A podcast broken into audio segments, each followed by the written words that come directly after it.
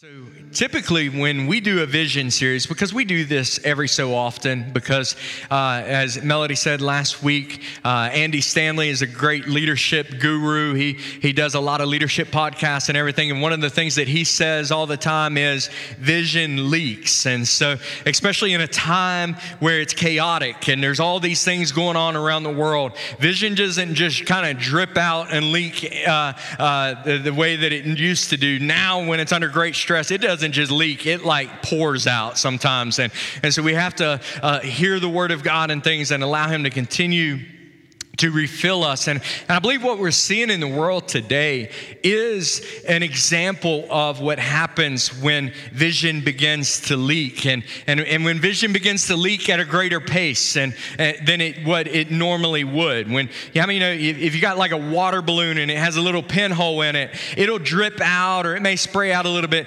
But if you squeeze that balloon a little bit, what's it going to do? It's going to start spraying out and it may even bust and all the water go out.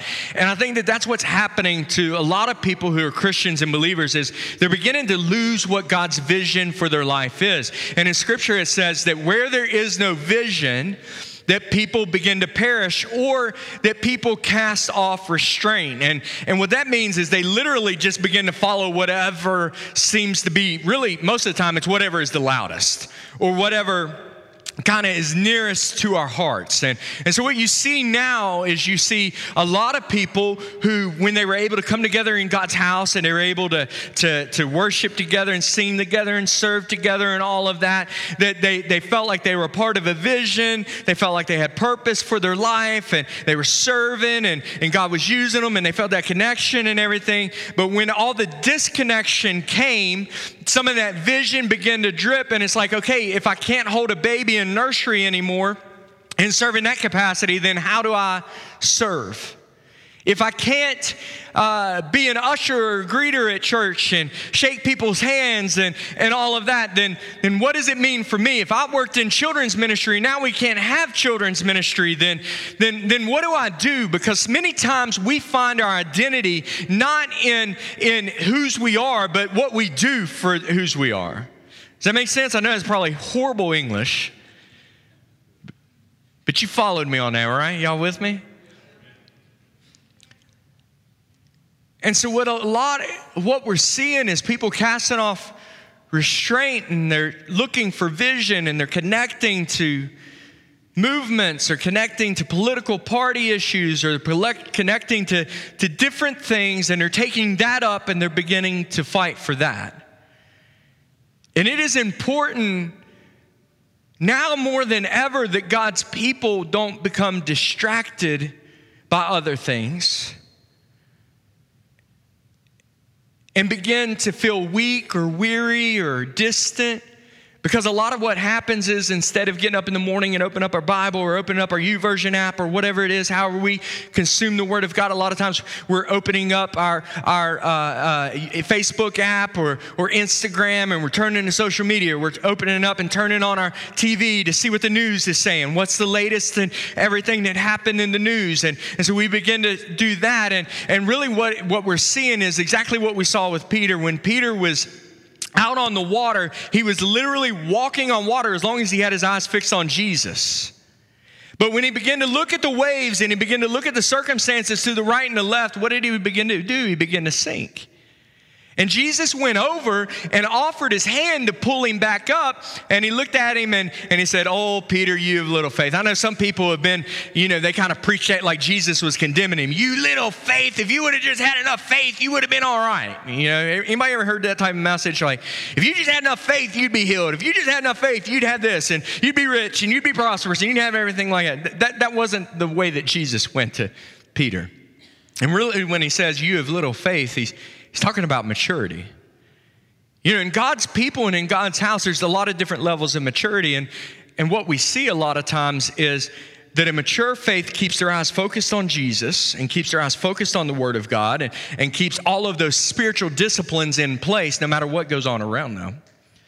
But a faith that might be a little more immature And later, Peter gave his life for the gospel. So, this isn't like a, a, condemnation message that if you find yourself looking off to the right or left and you find yourself sinking a little bit, this isn't a shame on you, you immature person. This is a, guys, there's hope for you because the same Peter who was sinking one minute later ended up uh, being the rock upon which God helped build his church and, and one of the chief leaders in the move of God that you see in the book of Acts. And so if we see that we're like Peter and we've been begin to sink a little bit, then today and through this message and everything, I believe that this is Jesus reaching out his hand and offering you, hey, I know you've been sinking, but I'm right here. And I'm going to give you some things that you need to be able to get up and begin to walk on the water again. Because it doesn't say that Jesus reached down, picked up Peter, threw him on his back, and carried him back to the boat. It says that he reached, he helped Peter back up, and they continued to walk over to the boat. In other words, he got back where he was supposed to be.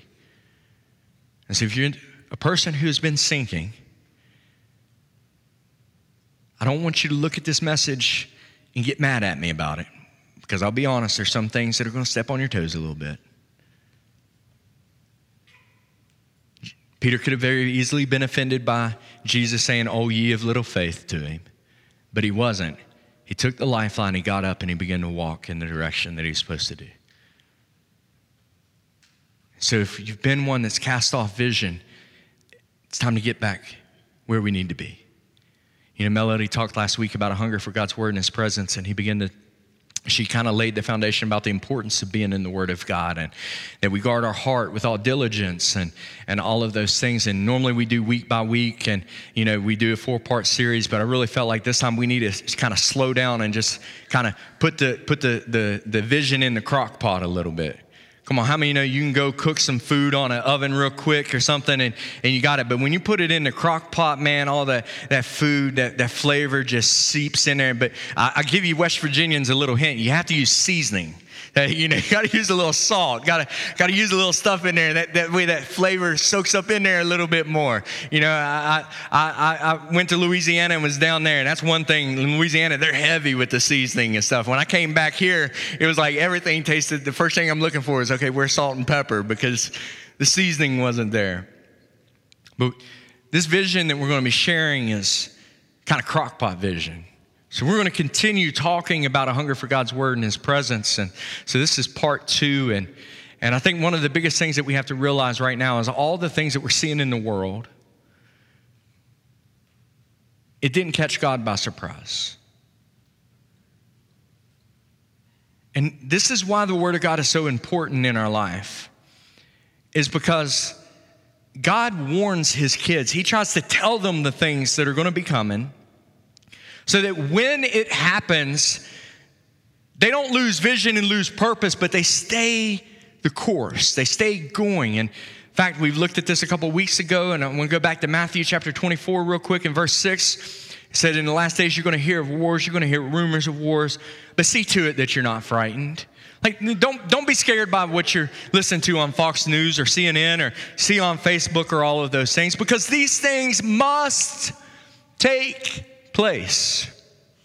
So, you know what that means? That means all the Christians who are standing back and saying, God, all the things that we see in the world, you got to change it. Like the, the racial tension, it's got to go away, and the wars and rumors of war, it's got to go away, and the hunger and the things, it's got to go away. Remove it, remove it, remove it. Jesus is saying, hey, guys, don't waste your prayers on removing it because all of these things have to take place.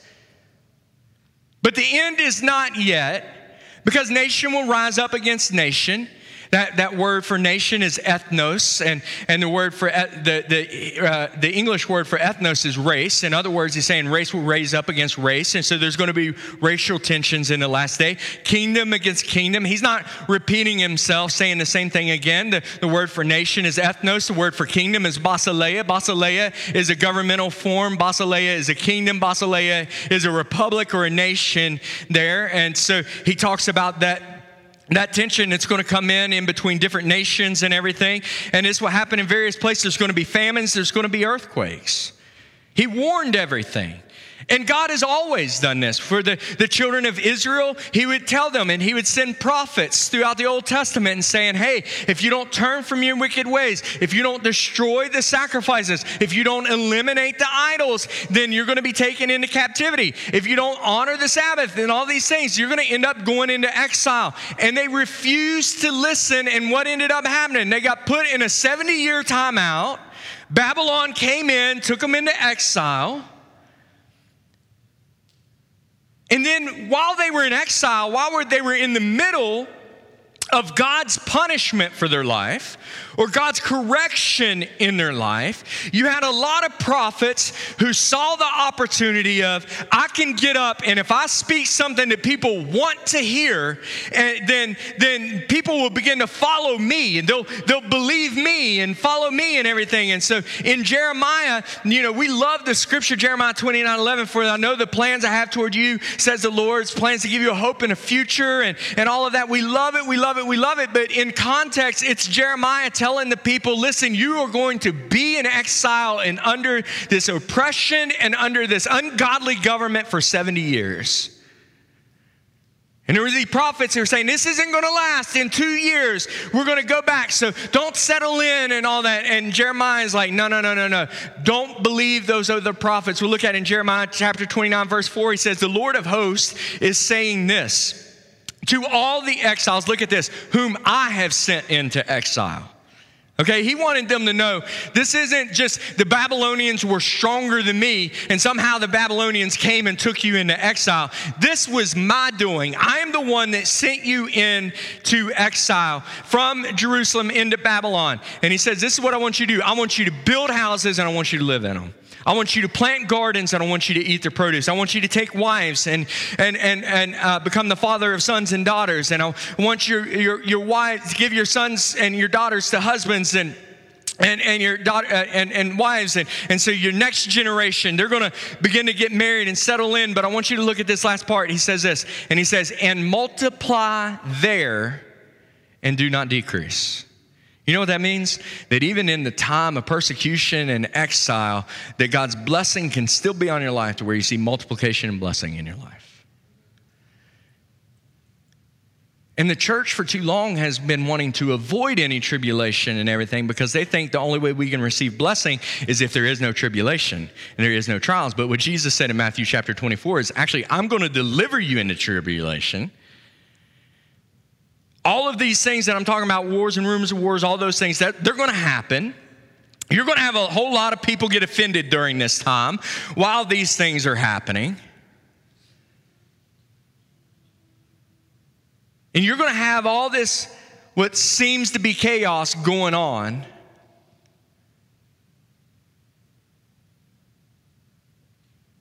But realize I'm right there with you. He told his disciples at the end, in John 16 that in this world you're going to have trials and you're going to have tribulations. He goes on and it even says in verse 7 in Jeremiah there, he says, Seek the welfare of the city in which I'm going to exile. Pray to the Lord on its behalf, for in its welfare you will have welfare. So, what is he saying? He's saying, Submit to the leadership that is there, even this ungodly king and you begin to pray for blessing upon the nation that has taken you into exile.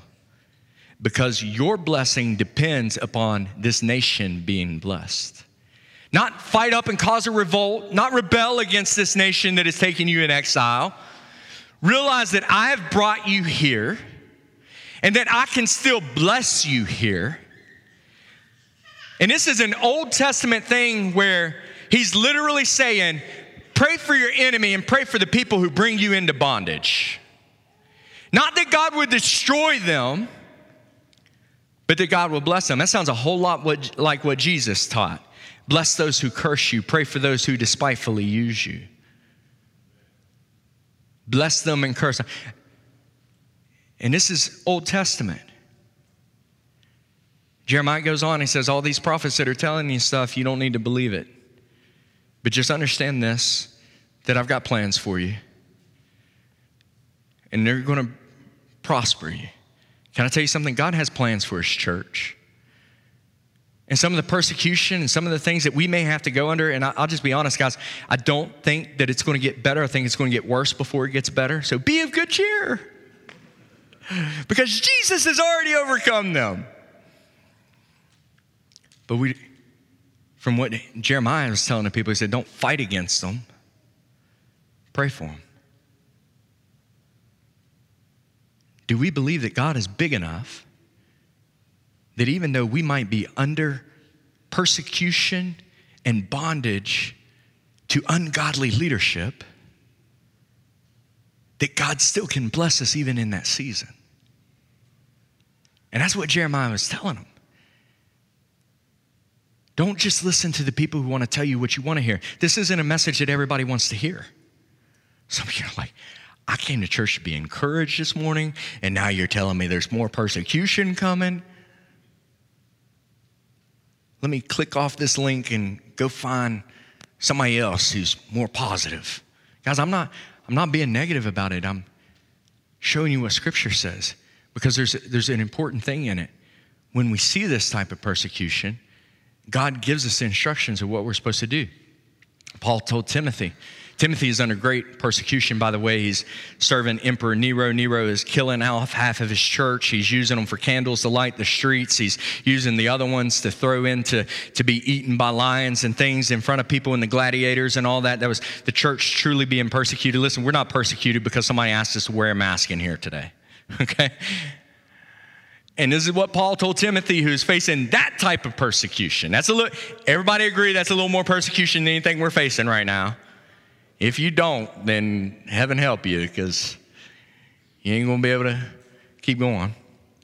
He said this after he said all those things in chapter three that we looked at about people are going to be lovers of themselves, they're going to be lawless, they're going to be all this. In chapter four, verse two, he said, Preach the word. Be ready in season and out of season to reprove, which is a small correction, rebuke, which is a harsh correction, and then exhort. And so, two of the three things that Paul said that we're going to do with the Word of God, two of them involve correction, only one of them involves encouragement. Because how many know we need a little correction in our life? If God is coming back for a bride that is spotless, I don't know about you, but there's some spots in my life that I need God to continue to work on. I guess all of y'all are perfect. Like, why am I listening to this pastor who has. He said, Do this with great patience because the time is coming when people won't endure sound doctrine. But instead, they're going to want their ears tickled so that they can accumulate themselves teachers who will teach according to their own desires. And they will turn away their ears from the truth and they will turn them to myths. And guys, we're seeing that.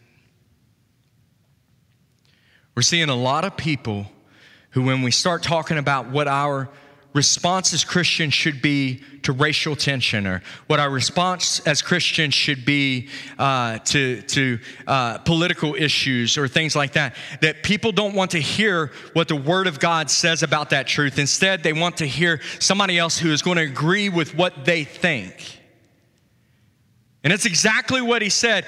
And, and then when, when he said that, uh, it, this is what, what Paul told him in verse 5. He says, but, but all those people may leave and they may want their ears tickled and everything, but for you, in, be sober in all things, or be alert, be aware of what's really going on in all things, and endure hardship and do the work of an evangelist and fulfill your ministry.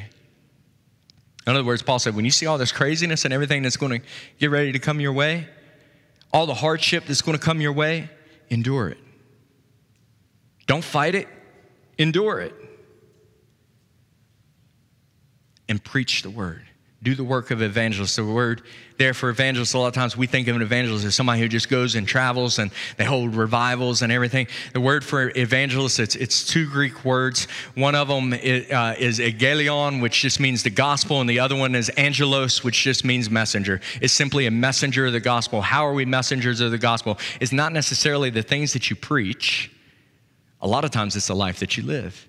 What did Paul write to the Corinthian church in 2 Corinthians chapter 3? He said, You are my living epistles read by all men.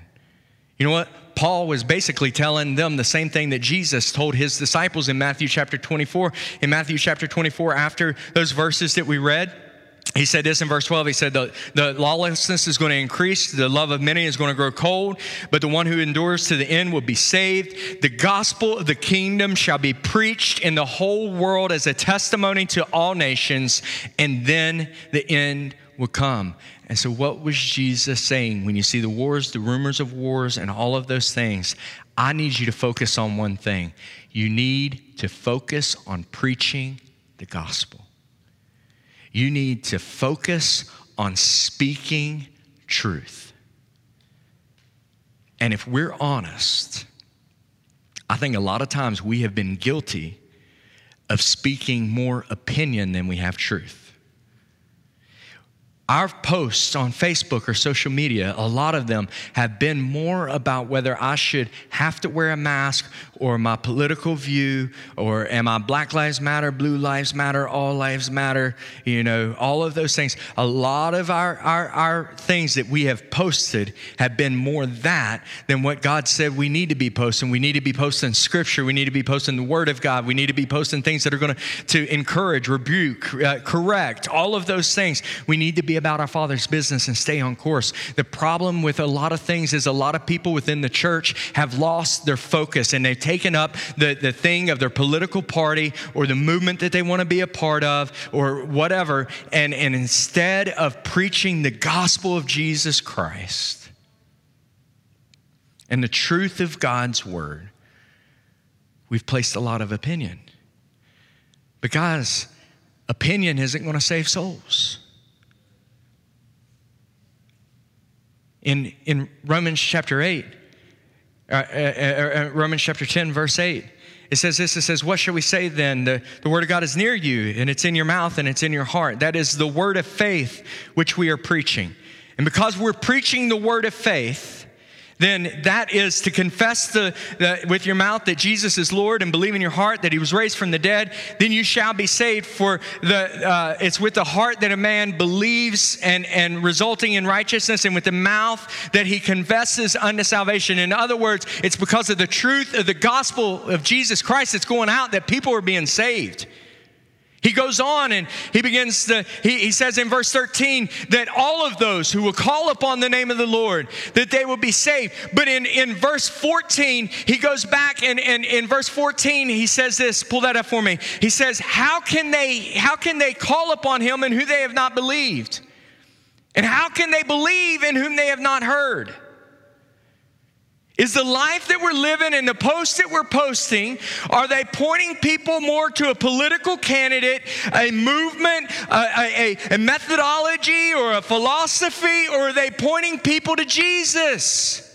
And if they're not pointing people to Jesus, then how can we expect to see the harvest of souls when we're not pointing people to Him? We're not showing Him, we're not telling Him. And how would they hear without a preacher?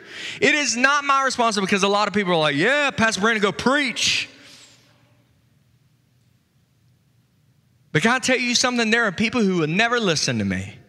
And there are people who have started listening to this message who would now never listen to me again.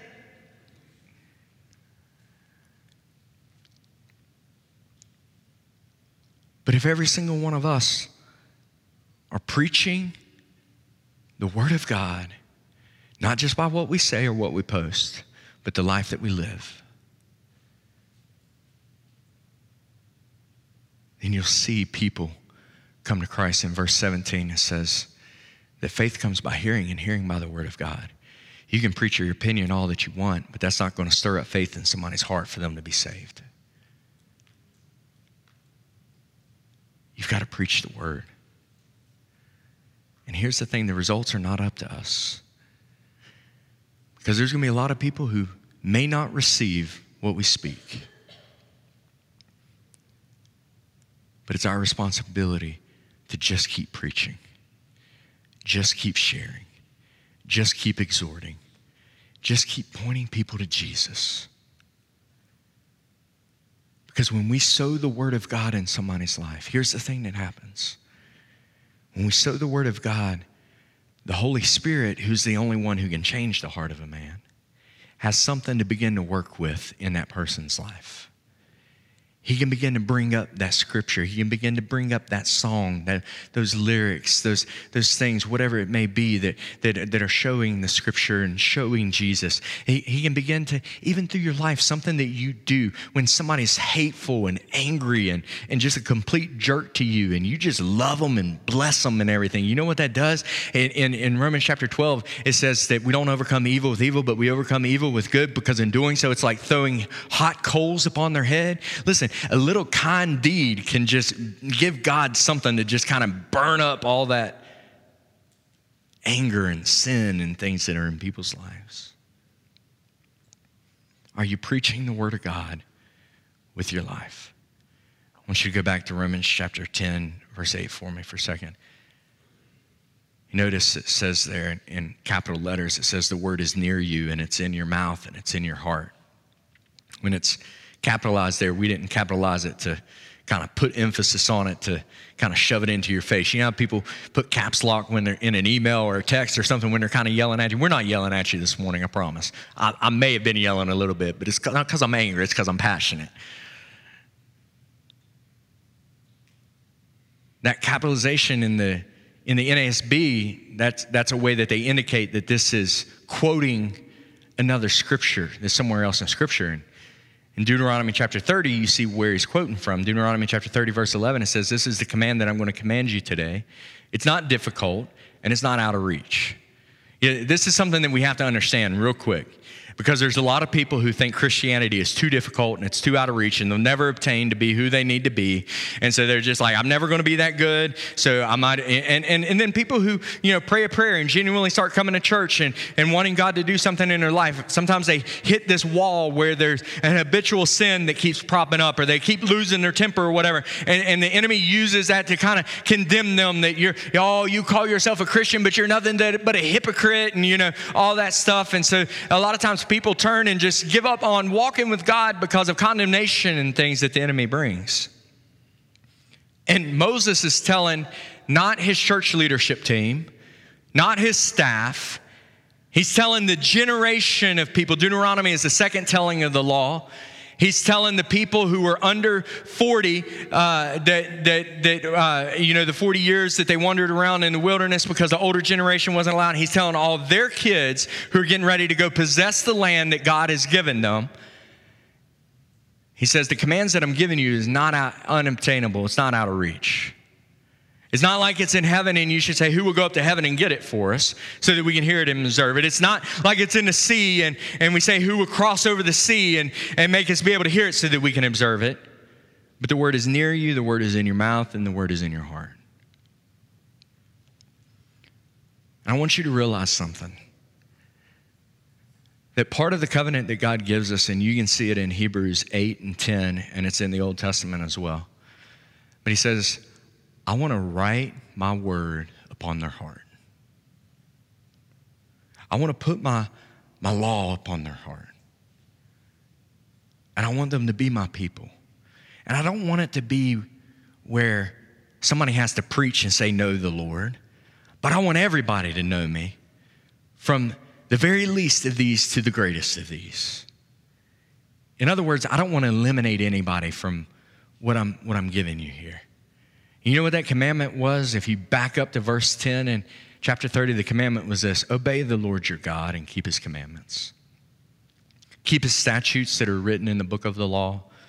Turn your heart to God, or turn, your, turn, turn to, to the Lord your God with all your heart and with all your soul. In other words, guys, don't just go through a religious routine. Don't just read the Bible, do it. Obey it. You will see throughout Scripture, time and time again, if you, you read it and you obey it. If you if you just just hear the word but you don't do it, you're deceiving yourself. I mean, throughout the scripture, you see that the real power of God is is not in just having the word of God and being familiar with the word of God, but the real power of God working in your life is through obedience to the word of God. And then he goes on and he says that in, in uh, uh, verse 15. He says, See, I have set before you life and prosperity. And I have set before you death and adversity. Let's take a poll real quick. How many of you want life and prosperity? Come on, if your hand is not up, you are a liar. Lord, bless them. Remove that lying spirit from them today. We much would rather life and prosperity versus death and adversity. And he says, if you keep this commandment that I give and love the Lord your God, and you walk in his ways and you keep his commandments and statutes, then you will live and you will multiply. And the Lord will bless you in the land that you are getting ready to possess. But if your heart turns away and you will not obey him, and you are drawn away to worship other gods and serve them, can I? Most of us do not serve like little Buddhas or little idols. I don't know many people who bow down to a golden calf. I don't want you to focus in on that because many times that's what people will focus in on. Well, I ain't worshiping no idol. I want you to focus in on the turn away. If you turn away and put your focus on something that's not Jesus, that's an idol when Peter turned away and started focusing on the waves. It's what began to make him sink.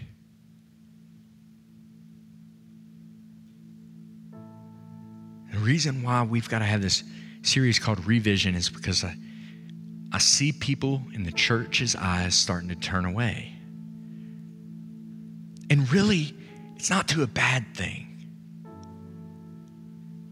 And here's the thing that you have to understand is that sometimes it can be a good thing that leads you away from a God thing. Think about this when Eve was in the Garden of Eden.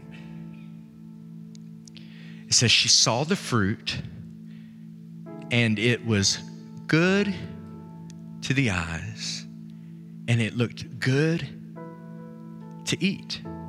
It was the goodness of it that drew her to it. That's why a lot of movements and things like that, they can even use scripture to try to get their turn. Isn't that exactly what the devil did in Matthew chapter 4 when he's tempting Jesus? He came to him and said, Listen, the Bible says that if you throw yourself down, that He'll send His angels to protect you and to pick you up, and you'll be protected. That's a good thing. But Jesus was focused on the God thing, which the God thing for that period of time was Him praying and fasting. He said, But it is written that you shall not tempt the Lord your God. He didn't allow the good thing to turn his eyes from the, the God thing. I believe there's many people right now that you're allowing a good thing to turn your eyes from the God thing, and you're starting to see the results of it because you're starting to see a little sinking. You're starting to find some of those things. You're starting to lose the peace. You're starting to lose the joy. You know, this time has been one of the darkest and could be one of the most depressing times that most people have had in their life, including me. You know what? I've seen those times when I start feeling that darkness and that weight and that heaviness just coming up on me. You know what it is? My eyes have slightly turned to how things are affecting me, how it's hurting me, how it's whatever. And then when I just shift my eyes right back to Jesus, and Jesus said, says in, in the Bible when Jesus was going to Jerusalem to take up his cross, it says, like a flint, he turned his eyes to Jerusalem. Even when Peter said, This isn't going to happen to you, he said, Get thee behind me, Satan. It wasn't, it wasn't that Peter was Satan, but it, it was that the enemy was trying to plant in Jesus' mind there's, there's another way. This doesn't have to happen. This doesn't have to happen. And he knew that if he entertained that thought, it would get him off course from what he had to do. That's why he took his disciples, he did the Last Supper, he explained everything to them, and then he said, Hey guys, I need y'all just to come pray with me. He knew he needed to get into the presence of God. Can I tell you something? So many times we think that the Word of God is supposed to be like a pacifier to us, that it just soothes us, it just brings peace. You know, my second daughter, Zia, she was in and out of the hospital a whole lot, and they had to do a lot of IVs, they had to do different surgeries, had to do a lot of different things. And, and many times when we're stuck in the hospital for weeks at a time, and, and it's like after they would do an IV or something, we'd have to kind of hold her down and let them get the IV started. And after they do that, we could give her a pacifier and it would just soothe her, just bring peace. Come on, how many of you parents are grateful for the pacifier? But when you're walking around with a pacifier at 10 years old, how you know that's causing some damage? It's messing up your teeth. It's, it's just not right. If your kids are on a pacifier at 10 years old, it's time to remove it and take it away because they've got to learn to self soothe and not rely on that. Here's the thing you have to understand about the Word of God it's not a pacifier that's just supposed to make you feel good. The Word of God is a sword. In Ephesians chapter 6, Paul said, You've got the sword of the Spirit, which is the Word of God. But that's not the only place that he says it's a sword. In Matthew chapter 10, Jesus said, Don't think that I came to bring peace on earth. I didn't come to bring peace, but I came to bring a sword. And that sword is the Word of God. Because even in Revelation, you see him, he's got what? He's, he's on his white horse and he's got the sword on his side. You see other times in Revelation where he has a sword in his mouth. It's, it's the word of God. And here's the thing that he says is that sword will set man against their father. It'll set a daughter against his mother, a daughter-in-law against her mother-in-law. A man's enemy will be members in his own house. And I can tell you that we've seen it. And there have been people who loved us and everything that now through some of the messages and things and that sword's been applied that they're not so fond of us anymore.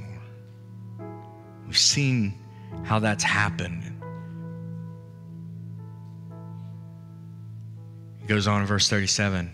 And he says, But the one who loves his father and mother more than me is not worthy of me, worthy of me. The one who loves his son and daughter more than me is not worthy of me. And he who does not take up his cross and follow me is not worthy of me. This is not the only place where Jesus talked about taking up a cross. In Luke chapter 9, he said, If you want to follow me, you got to take up your cross daily. Everybody say daily. It's not just when you feel like it, daily. Not just when it's convenient, daily and follow me. Because the man who seeks to save his life is going to lose it.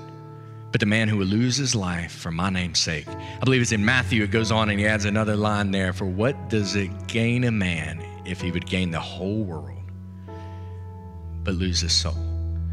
And here in Matthew 10, you see the same thing. He who has found his life will lose it. If you find your life in any other thing but the kingdom work in Jesus, you'll lose it. There are movements and there are parties and there are things like that that are, are, are things that, that have good things in them. But don't chase after the good thing and fight for the good thing that you lose the God thing. This is something that's very important. I need you to listen to me on this. We cannot understand kingdom principles with a democratic mindset. A dead man has no rights. That's why it says in Philippians chapter 2 that Jesus, even though He was the Son of God, did not see equality as something to be grasped, but instead he became obedient, even to the cross and even unto death.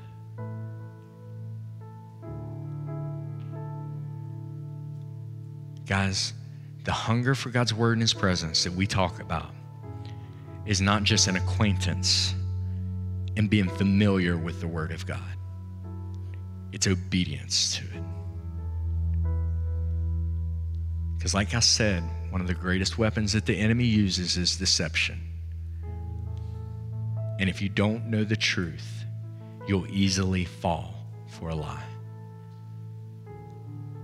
When we talk about hunger for His Word and His presence, it shouldn't be hard for you to get up and get into the Word of God.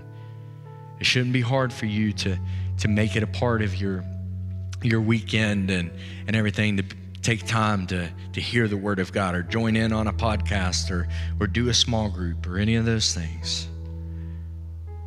That's just part of us daily taking up our cross. And if we see something in our life, that doesn't line up with the Word of God, we don't get to pick and choose what we believe. We change our life to where it lines up with His Word. And as a church, I don't want us to be a church full of people who hear the Word, but we don't do it. Because if we do that, we're deceiving ourselves. But I want us to be people who hear the Word, even and obey it even when it hurts. That we're willing to endure some hardships for the sake of the kingdom.